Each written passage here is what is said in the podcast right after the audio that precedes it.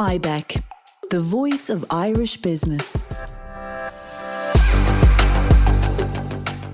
Welcome back to IBEC Voices. In this episode, Executive Director of IBEC Global, Jackie King, will be joined by Ciaran Martin, Professor of Practice in the Management of Public Organisations at Blavatnik School of Government, University of Oxford. Ciaran is also founder of Britain's National Cyber Security Centre. They discuss how policy, business, and technology leaders should work together to ensure a safe, secure, and trusted internet, while also keeping it open and free to address shared generational challenges to our economy and well being. Today, I'm delighted to be joined by Oxford University professor Ciaran Martin, who is also the founder and the first CEO of the National Cybersecurity Centre in the UK. Uh, Ciaran is an advisor to businesses and governments around the world and is a strategic advisor to us at IBEC Global. So, welcome, Ciaran, and look forward to our discussion on all things cybersecurity. Thanks, Jackie. Lovely to be here. Thanks for having me. So we'll get right into it. Ciaran, you've stated before that in time, demands for safer software and safer hardware will be seen in the same way as our current expectations of safer public transport and safer drinking water. And if we work together to protect our digital environment, we'll protect all of our futures. Can you tell me a little bit about what you mean by that? Yeah, I think it's about the way we as a species adapt to new inventions. There was a wonderful moment a few years ago, certainly in this country, where the road traffic death statistics showed that road traffic fatalities in the UK were lower in absolute terms, not relative terms, than they were in the 1920s. And you look at that story, it's a sort of, I mean, obviously it's sad that any fatalities are still happening, but it's a story of continuous improvement in the way society, you know, government, industry, and the consumer all work together to handle things more sensibly. So some of it was law, things like drink driving, some of it was better education, testing drivers and so forth. But a lot of it was actually just improving cars, improving car safety, making sure that if there was a head on collision that engines didn't go through windshields and windscreens and um, kill people in other cars and so forth. And that's a decent analogy for uh, internet security and for tech security. These inventions came in as their founders now say without security in mind. If you look at Dr. Vinton Cerf, you know, godfather of two of the main protocols that regulate internet traffic flow, said, look, we didn't think that the world was going to be designed around this thing. We didn't design this uh, to bear this uh, burden. But as tech changes, we have a chance to make it safer. And you look at some of the things now, I mean, until quite recently, even if you wanted to pay more for a more secure technology, it was quite hard to. You just didn't know. And a lot of it was just free web based services where the price of entry was your personal data, which is not a great model for security or privacy, as we now know. Now with IoT, people are, you know, governments are banning really sloppy practices like default passwords that can't be changed, but also consumers are now able to look and say, well, actually, it's maybe slightly more expensive, but it's 10 year warranty. It will automatically update protections and so forth. So you can see how this is developing. So that's the main point. The other point I'd like to say is just about the way we think about this. So for 10, 20 years, we've been telling people to engage in cybersecurity out of out of self-interest, and that's fine. You know, self-interest makes the world go round, and, we, and everybody want them perfectly responsible and worthy to take cybersecurity seriously. Because you want to protect yourself, you want to protect your family, you want to protect the organization you work in. But what's different now is, I think, particularly since the pandemic, you know, we went to live and work in an online environment um, almost exclusively. It kept us professionally going and personally saner than we would otherwise have been. So I think we can start thinking, and should start thinking about cybersecurity as an artificially created environment and with lots of pollutants, and we should be cleaning it up and thinking about cybersecurity as a public good. Yeah, and and certainly it has such a, a, significant impact, especially the messy parts of it that we haven't cleaned up yet has a tremendous impact on everything, even even trying to advance our efforts around climate change and, and everything else. So I, I think that's a, an excellent point and and I think if others started thinking in that way, we'd we'd certainly be further along. You know, and certainly coming out of the pandemic, our relationship with technology has changed and, and how we engage. And certainly the conversation needs to change with it. And then the Russian invasion of Ukraine has further heightened the focus on safeguarding our digital environment and our resilience for governments and business and, and for society. But today's reality is that there are more competing visions of the internet. And certainly in Europe, there's a political ambition for greater strategic autonomy, while other regions are, are pursuing tech industrial policies to strengthen their capacities in, in strategic di- digital technologies. So, really, an emerging bifurcation of the internet presents choices between open versus closed as well. So, in addition to the public good, there's also the reality of how we are exchanging and relating to each other, whether it's at a personal level or at a business level across borders. So, in addition to what you're doing, you know, your professorship at, at Oxford and, and your previous role with the Cybersecurity Center in the UK, you also advise, you know, governments and business leaders across the board. So, how can our policy, business, and technology leaders work together to address shared generational challenges to our economy and well being at the same time? Well, there's an awful lot to unpack there. I think first, the objective of a safer digital environment is something that I think citizens just have to uh, get behind if it's if it's going to work. And just like you wouldn't buy a defective car or defective domestic products and so forth, we should be thinking that. And this is where the demanding rights to safer software and hardware um, should should come in. We need safer digital services and you know, we have more agency sometimes than we think. So we should try to exercise those choices to incentivize the industry to make these products and services uh, safer rather than be dominated by them. And there's a whole range of things we can do um, uh, to that effect. I think secondly, you mentioned the sort of bifurcation of the internet, and I think that's really important. You know, historically, there's been one global technology system. It's been US led. Some of the cyber threats you mentioned, Russia, in the context of the horrific invasion of Ukraine, that's essentially been Russia cheating on the internet that America built. However, what we have now from China is a completely different version. As you say, it's more closed and so forth.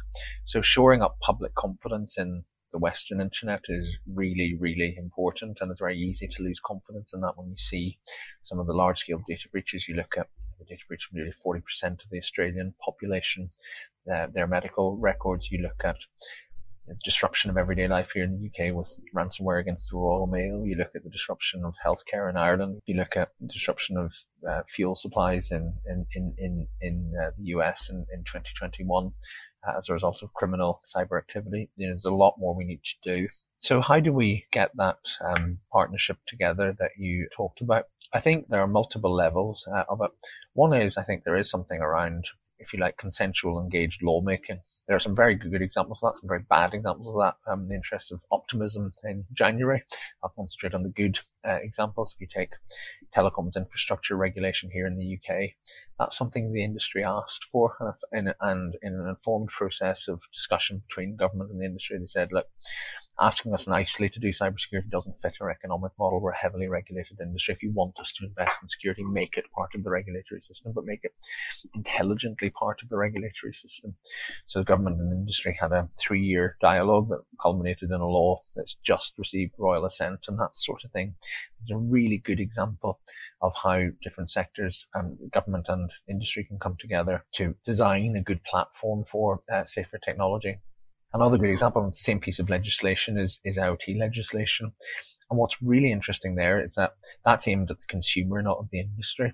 So it's how do you actually make sure that, firstly, the products that get to people's hands, literally, you know, IoT, something you hold, a thing, how do you make sure that that's automatically free of serious defects, but then also in a way the citizen doesn't have to worry about. But then it's also how do you give the consumer, give the citizen informed choice so they can decide what risk they want to bear and so on. And that's partly about regulation, it's partly about education, it's partly about engagement with the industry. And I would be optimistic about this for all sorts of reasons. First, I think the imperative is there. I think people understand if we don't shore up public confidence in technology, we're going to be stuffed. So, you know, there is mutual benefit in doing this. Secondly, a lot of the industry is public spirited about this. It's very easy to criticize tech and say that it's venal and so forth. But if you take the cybersecurity industry uh, globally and you look at what it's done to help Ukraine, for example, there's an awful lot of public spirited, benevolent behavior out there and very cooperative engagement with governments. But most importantly, we're not playing catch up with new technology in the way we're playing catch up with old technology. With the old technology, it just came in. It, very few people foresaw what was going to happen. And then it was, oh, okay, we've got this brilliant new set of technologies that greatly enhance communication of all sorts of opportunities for commerce, for creativity, for connectivity, but we don't know how to secure them. This time we can see what quantum looks like. We can see what applied use of AI looks like. We can see what the things um, look like, and we can say, right, before we put these into the open market, before we become completely dependent on these things, can we have a conversation about how to secure them? And that's the most important positive opportunity that we have in the years ahead. And it sounds like there is lots of opportunity. And certainly I, I, like, you know, what you were touching on in terms of of engaging at the consumer level and giving people a choice as that happens. And certainly in the workplace and just outside of the te- technology realm, we're seeing certainly in, in some of the business leaders we speak to that cyber risk is like never before been elevated to the C-suite and boardroom tables as a strategic corporate risk. And and how do you manage that? It's not a the IT department's problem anymore. It's not, it's not not a technology problem per se anymore solely. So, what's some practical advice you could give to business leaders as they grapple with, you know, protecting their organizations for from cyber risk, particularly as they're adopting some of these newer technologies, uh, you know, AI or otherwise, and as they are dealing with a more diverse and regionally disparate hybrid workforce and and and other factors like that? Four things. First, try to get rid of as quickly as you can legacy and outdated uh, IT estate because you can't secure it.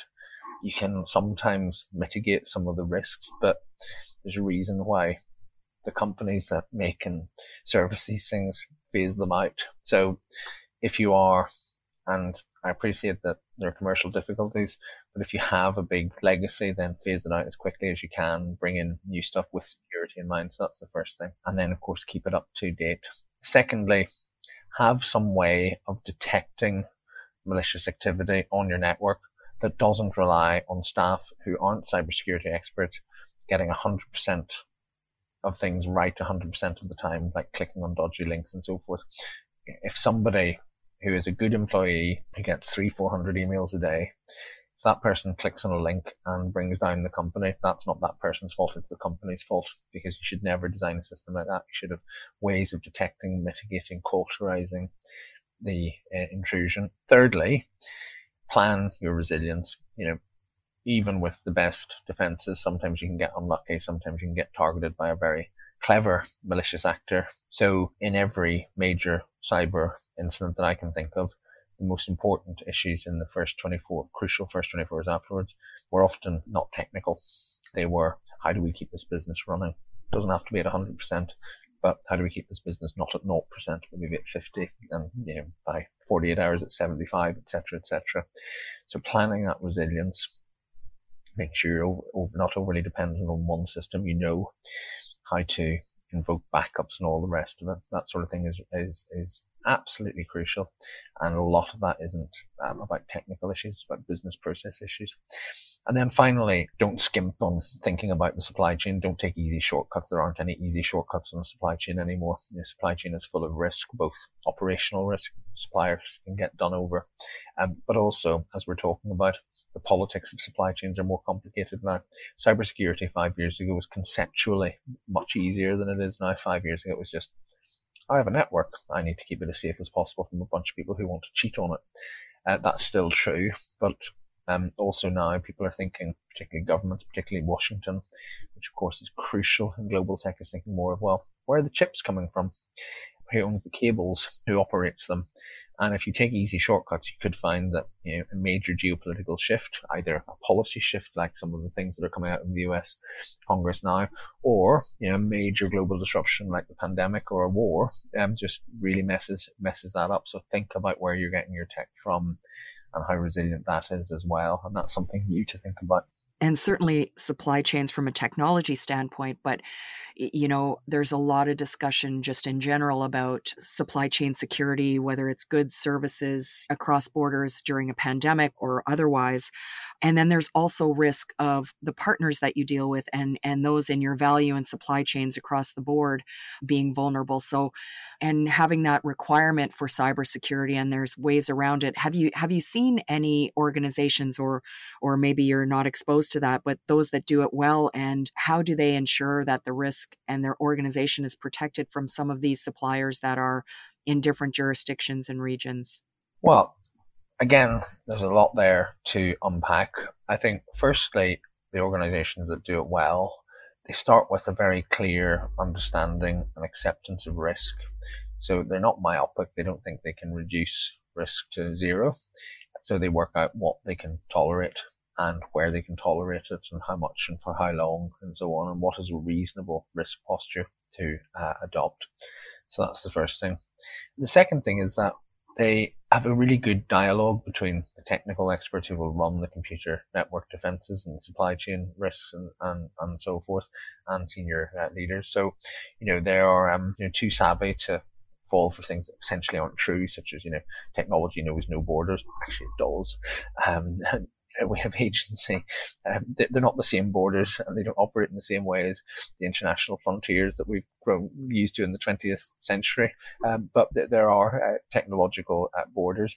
So, for example, if you take something badly wrong, so there was a major Western led international exposure of a massive Chinese commercial espionage operation in 2019 that was all about the lack of segregation and segmentation of networks by geographical borders, which people do all the time, but wasn't done in this case, with pretty catastrophic consequences. The NotPetya, the infamous NotPetya attack, which started off with the Russians yet again harassing innocent Ukrainian businesses, went global again because major multinationals weren't segregating uh, networks. You saw advice when you know the murderous invasion of Ukraine started, uh, you saw advice um, from various international authorities to you know segment networks by country and, and in, in, in, in, in that region, perhaps to clear out to particular areas where you could assume that total compromise by the state and so forth.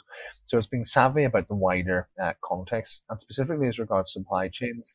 Yeah, it's again, it's again, it's about being realistic any organization, particularly an organization of any size that tries to map out its entire supply chain and all its dependencies is going to fail because it's just too complicated.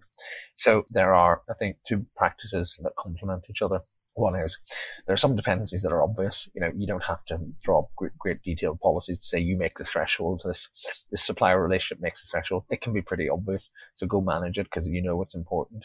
And then the second thing is understand how your processes work. So even if there's a bit of supply chain at fourth remove that you've never heard of, you still know enough about how the processes work so you could withstand a disruption in it. Oh, interesting. And you just gave an example of uh, a cyber incident, and and it seems like it's becoming more and more commonplace. It, it's almost you know, there's so many of these cyber events happening now. Do you think we risk being complacent about it? You know, I, I get what you were saying about accepting a certain level of risk, but but do you think we are getting to a point of being complacent about, well, it's digital, it's online, all these things happen all the time and a general sense of complacency happens and and we'll deal with it if it happens to us. Are you seeing any of that or do you think that it, it is still a burning critical issue that people are really mindful of? I think it's patchy and the details matter so it varies between organizations but also sometimes it varies by subject. So i think um, things like critical infrastructure disruption by nation states has been taken incredibly seriously. There's all sorts of really interesting important and worthwhile work being done on that, making ourselves harder targets and so forth. I think data breaches, however, we sort of normalized them. We've lost the actual sense of why this matters and why some data breaches matter more than others and so on. And I think to some extent the criminals have therefore got ahead of us on that. I think also in terms of, you know, we've normalized cybercrime a bit much. You know, um, you and me, even if we work with high profile and strategically important organizations in our everyday lives, we're still far more likely to encounter organized international cybercrime than we are to feel the wrath of a hostile uh, nation state. But again, we've normalized the payment of ransoms. It's Just in some areas, it's just a cost of doing business in ransomware, which is why that uh, issue has exploded. And you know, the explosion of ransomware is not really a cybersecurity problem. It's a public policy problem. Um, you know, the criminals are choosing to do ransomware not because it's technically easier than other forms of cyber harm, but because it pays better, and that's a public policy problem. So there are really good things uh, happening. There's loads of work going on in updating uh, laws to require safer technology. There's loads of really good engineering and research and scientific work being done to make technology safer. There's loads of hardening of our security, um, particularly in sort of critical infrastructure uh, areas. But at the same time, in data, in ransoms, and just in general, in terms of thinking about cybercrime, you know, certainly you can make a case for some sloppiness. Yeah, and you said you know the, the, the cyber criminals seem to seem to be ahead of it, and and certainly uh, the, the cyber industry and technology, and and as we make advances, but ensuring that our policies that we develop remain fit for purpose and are future proof what kind of trends or, or what are you seeing developing in cybersecurity in the next three, five, ten years that business leaders, policy makers uh, need to be thinking about now so that anything that's being developed now will work in the next couple of years should should things start to evolve in the area of cybercrime? So it's a really interesting question, and at the risk of a little bit of repetition, I'll identify uh, a few trends. Uh, so one is, I think that there'll be less voluntarism in uh, complying with cybersecurity standards. I think governments are going to be more active uh, in this um, space. And I don't say that, even though I spent most of my career in a major government, I don't say that as a sort of, you know, big regulatory threat. Actually done well, you know, businesses can, I think, adapt and feel uh, well supported by this. Um, cybersecurity is not an issue where I certainly, when I was in government, heard business demand that government got out of the way in the way that they sometimes do in other areas of business life. But what I think it does mean is that the ability to just coast and hope for the best will wither over time because there'll be more actual formal uh, requirements to do cybersecurity well at organizational uh, uh, level. Uh, so that's the first trend. I think second trend and link to that is that we'll stop thinking primarily about intrusions and we'll think more about outcomes. So, you know, in a sense, and again, there's a, there's an upbeat bit here and an optimistic bit here for organizations. So it's not going to be, you know, prevent X number of attacks, prevent this or that. It'll be, look, we don't really care how what the inner workings of your uh, cyber defenses are, but can you just stop bad things from happening in terms of outcomes? So, you know, disruptions of services and so forth. It'll, it'll be a much more integrated between technical and non-technical things, just about how do you keep things running. If you do have a major intrusion, how do you, it won't be just about how do you reduce the likelihood of being successfully attacked? How do you reduce the impact if you are? Um, I think there'll be a lot of that in terms of how people think about this, how they measure it, and indeed how it's regulated.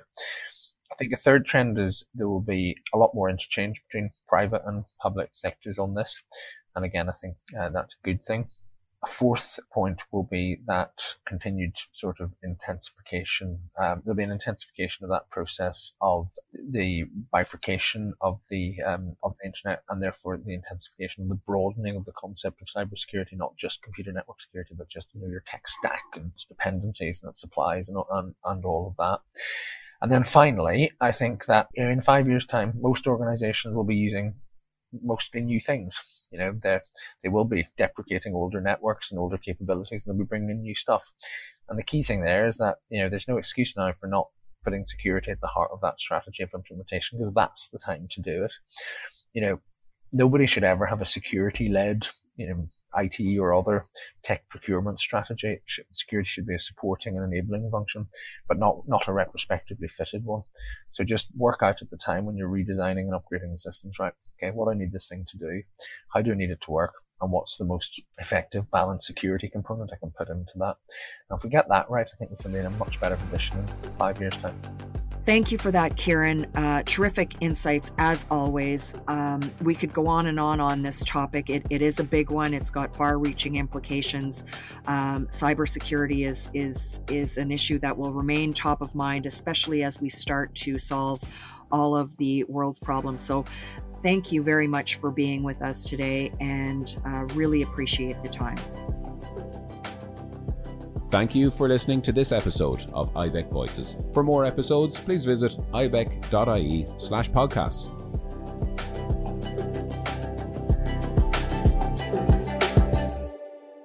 IBEC, the voice of Irish business.